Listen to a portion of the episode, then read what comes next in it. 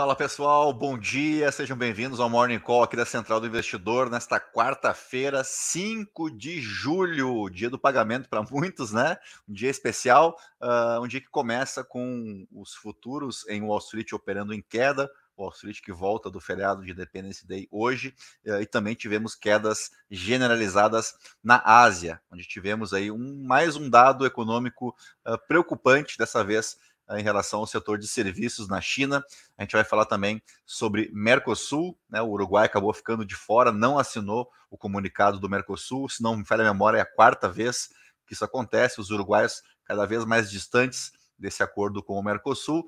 Vamos destacar também a ata do FONC, né, o Comitê de Política Monetária do Federal Reserve, que sai hoje em relação à última reunião que optou né, por interromper aquela sequência de 10 aumentos consecutivos nas taxas americanas.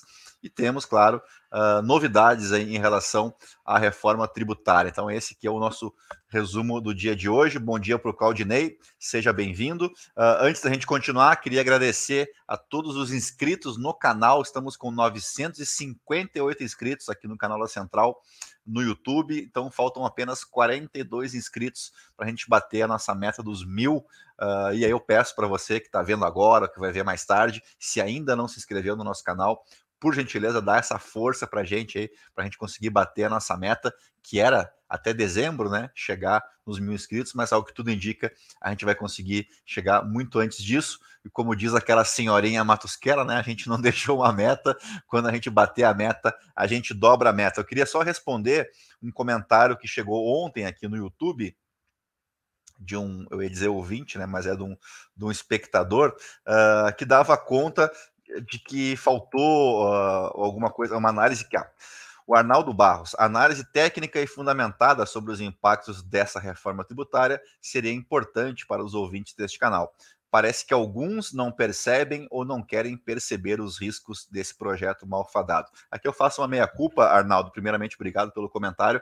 De fato, não sou um especialista tributário, né? E eu tenho muito cuidado sempre trazer as questões para vocês aqui, porque de tributarista de internet, né, a internet está cheia, né? Com perdão da redundância. Uh, e ainda a gente não tem o texto definitivo né, dessa PEC uh, para a gente fazer uma análise.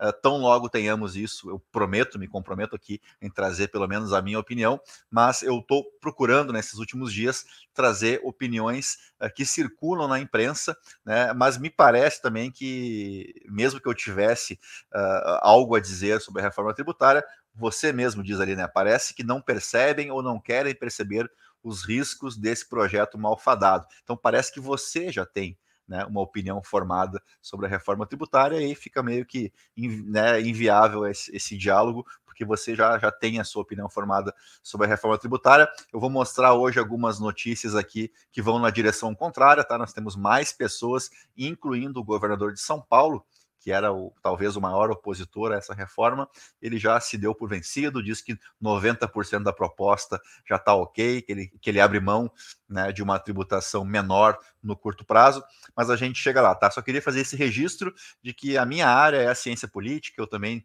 atuo como assessor de investimentos, não é a minha especialidade, né, essa parte tributária, então, para não botar os pés pelas mãos, às vezes, às vezes a gente acaba trazendo só aquilo que é noticiado na imprensa, tá? Mas vamos adiante, vamos pegar aqui, uh, deixa eu aumentar minha tela para vocês conseguirem acompanhar junto comigo. Ações caem à medida que dados da China diminuem o sentimento de risco. Uh, então a gente tem agora os futuros de ações dos Estados Unidos seguindo as, as baixas registradas no, no continente asiático, as ações europeias também recém-abertas, depois que dados fracos do setor de serviços da China levantaram novas preocupações sobre as perspectivas para a economia global. Não chega a ser uma novidade, né? A gente vem falando sobre isso há algumas semanas. Dessa vez foi a leitura feita pela Caixin, lá na China, do setor de serviços, que indicou a atividade mais fraca desse setor de serviços nos últimos cinco meses. E claro que isso uh, acende um alerta né, de uma maior dificuldade chinesa de chegar próximo do seu crescimento de 5% do seu PIB para 2023, e isso tem como consequências, claro, uh, consequências globais, né? Porque a China é a maior compradora do mundo hoje, uh, e se ela tem uma atividade econômica mais fraca, a gente projeta quase que automaticamente que teremos menor volume de compras no mundo inteiro. Uh, isso também tira parte da atratividade dos ativos eh, considerados mais, de maior risco, né? Ou seja, as ações. Tá? Uh, daqui então nós temos a, outro destaque que é a ata da, da, última reunião do Comitê de Política Monetária do Federal Reserve.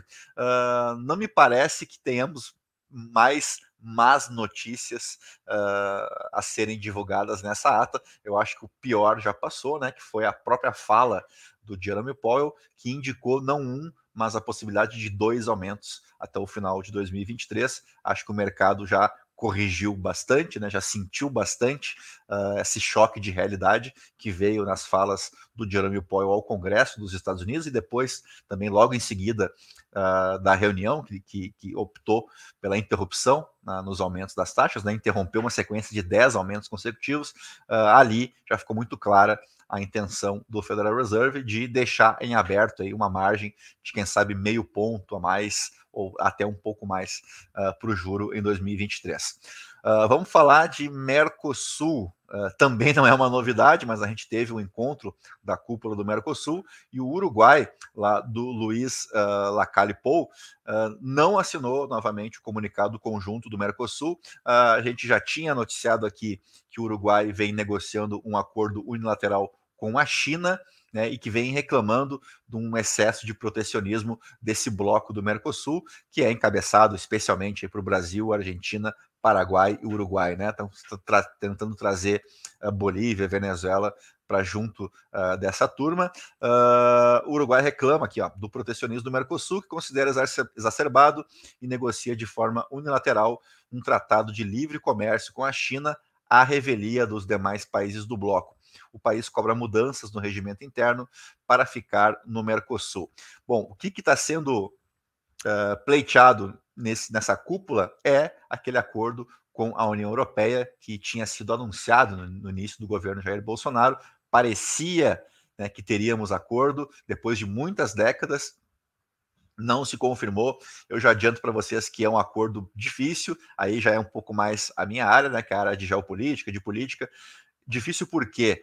Porque a gente tem muita desigualdade no tratamento, tá? Se você pegar, por exemplo, países europeus que compram madeira ilegal aqui do Brasil, uh, eles o fazem com muita facilidade. Né? Então, para comprar madeira, uh, muitas vezes vindo da Amazônia, madeira de lei, que leva 200, 300 anos para crescer uma árvore dessas, para os países da União Europeia não tem lá muitas restrições para fazer essa compra. Mas o contrário, quando é quando são países uh, desse bloco europeu que vão comprar carne brasileira, por exemplo, aí você tem uma infinidade de dificuldades, você tem que documentos, tem que ter rastreamento desse gado, enfim, tem muita desigualdade nesse tratamento. Uh, me parece que é, essa é a intenção uh, desse novo, dessa nova cúpula do Mercosul, deixar esse tratamento um pouco mais igual, mas o Uruguai está tentando defender os seus interesses. Eu só lembro que nós teremos uh, eleição presidencial em 2024 no Uruguai. Então, pode ser que esse tratamento dispensado pelo Luiz Alberto Lacalle Pou uh, possa ser revisto. Né? Não, não, se sabe se ele vai se reeleger ou não. Eu só lembro que ele uh, venceu as eleições em 2019, uh, quase como foi a eleição brasileira, que foi 50,7 a 49,2 algo nessa, nessa linha aí. Foi uma vitória muito apertada, né? E a gente pode ter uh, novidades, por que não? No ano que vem, né? E aí isso pode ser revisto. O Uruguai pode voltar a integrar esse bloco do Mercosul de maneira mais contundente, tá? Só queria trazer essa notícia aqui porque ela vem reverberando bastante e está diretamente relacionado com esse acordo União Europeia-Mercosul, que há quantas décadas né, a gente vem uh, falando nesse assunto. Bom, aí vamos falar de reforma tributária, prometi para vocês. Então, uh, diferentemente do que defendeu aí o nosso telespectador Arnaldo Barros, né, que já cravou ali que é uma reforma muito perigosa, que é um projeto malfadado. Uh, nós temos muitos economistas que assinaram, assinam um manifesto em apoio à reforma tributária, e eu só vou citar alguns deles aqui que são de conhecimento de vocês: o Afonso Celso Pastore, uh, o Armínio Fraga, o Edmar Baixa, que é um cara que vocês deviam conhecer mais, tá? Ele foi o primeiro doutor em economia uh, da história aqui do Brasil, foi o primeiro economista com doutorado, e ele fez doutorado lá em Yale, nos Estados Unidos. Na época, se não me falha a memória, o seu trabalho de conclusão foi até a respeito do café aqui no Brasil, né, do, do impacto econômico do café na economia brasileira. O Edmar Baixa é um dos pais do Plano Real, né, ele tinha trabalhado já no plano cruzado do Sarney, mas aí, tem, enfim, uma história longa, né? O Sarney não seguiu o plano criado, desenhado pelo Edmar Baixa. Uh, nós temos o Maílson da Nóbrega, então temos muitas pessoas uh, de peso, né? Temos o, o Jorge Gerdau e o Ron Peter, né? O, dono da Gerdau. Uh, então, se, se de um lado a gente tem economistas contrários à reforma, eu trouxe na semana passada a opinião do ex-secretário de Fazenda do Estado de São Paulo, Felipe Salto, que hoje trabalha na corretora Warren, nós também temos economistas que estão defendendo essa reforma tributária e a gente tem hoje uh, a repercussão de uma reunião entre governadores de estados de Sul e Sudeste, e também com a participação do Mato Grosso do Sul, uh, na noite de ontem, né? E aí aceitaremos a tributação no destino, afirma Tarcísio de Freitas. Essa que é a grande luta do estado de São Paulo desde sempre, né? Desde os últimos 30 anos que a gente vem falando de reforma tributária. O Tarcisão aqui já abriu mão, já disse que uh, tá, a gente está muito mais próximo de achar um consenso do que de não apoiar essa reforma. Se a gente pegar a história das tentativas de aprovação de reforma tributária, a gente vai ver que sempre teve uma forte oposição do Estado de São Paulo. Basicamente, São Paulo nunca aceitou a tributação no destino, o que a gente está fazendo agora. Tem mais Tarcísio aqui, ó. Lógico que quando essa mudança é, pro, uh, quando se faz essa mudança, é provável que perca alguma coisa no curto prazo. Então, o que estamos topando? Abrir mão da arrecadação a curto prazo, que é a certeza que com o crescimento da economia ganhamos no médio e no longo prazo.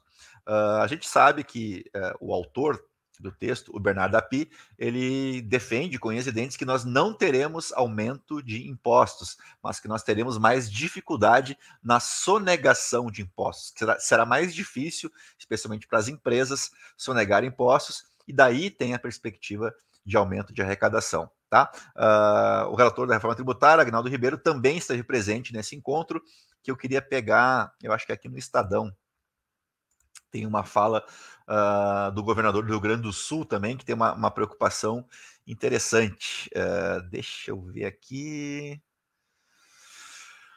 Eu acho que é nessa matéria que a gente tem as falas do Tarcísio e também aqui, ó. Essa aqui é, é, do próprio Tarcísio, tá? Vamos fazer esforço para colaborar, não podemos deixar a reforma escorrer pelas mãos. Aqui. Em relação àquele conselho federativo, tá? Que os estados do Sul, Sudeste estão preocupados, porque a gente. Até vou ler para vocês aqui, ó.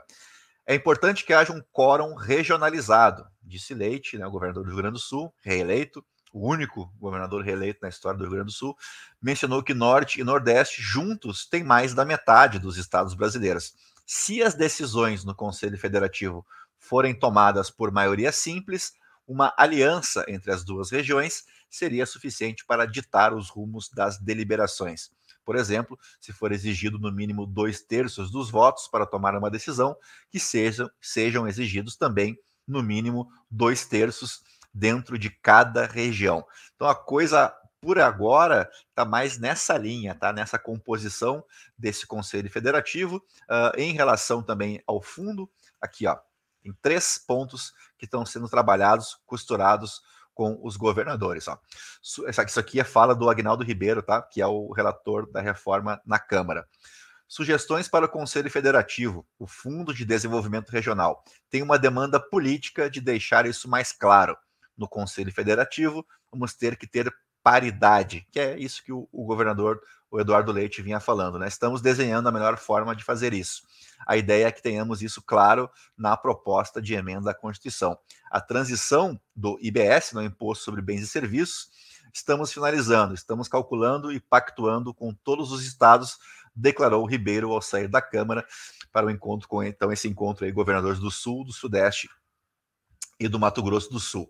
Então, só para não dizer que a gente não está totalmente otimista, na Folha de São Paulo tem uma outra leitura. Reforma tributária trava e esforço de Lira para votar pautas econômicas pode implodir. Mas é uma voz solitária, tá? Já adianto para vocês que nos demais portais a gente tem mais uh, otimismo em relação à reforma tributária, que pode sim ser votada na sexta-feira. E aqui tem um ponto de atenção, né? Que é uma reforma que vem sendo pleiteada há 30 anos e ela vai ser discutida de forma relâmpago, né? Em uma semana para ser votada na sexta.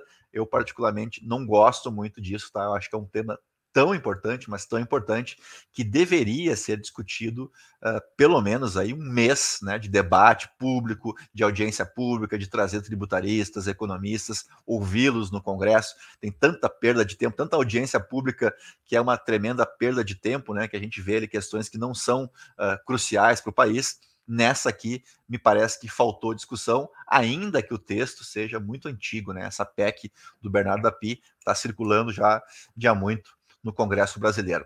Então, era isso, meu, meu povo. Uh, bom dia para o Fábio Haddad, para o Minoritários, para o Fabrício Andrade. Uh, mais uma vez, então, faltam apenas 42 inscritos para a gente chegar nos mil aqui no YouTube. Então, mais uma vez aí, se você puder se inscrever, deixar o teu like, fazer como o Arnaldo ali que deixou o seu comentário, a gente responde sempre na medida do possível, tá? Participe, ajude a gente aí a seguir produzindo esse conteúdo, não esquece de ativar o sininho com as notificações, se inscrever no canal e deixar o teu like, tá bom? Amanhã a gente volta, talvez com mais novidades aí da reforma tributária, tá joia? Um grande abraço aí para vocês, né? Cuidem-se bem, bons negócios e até amanhã. Tchau, tchau.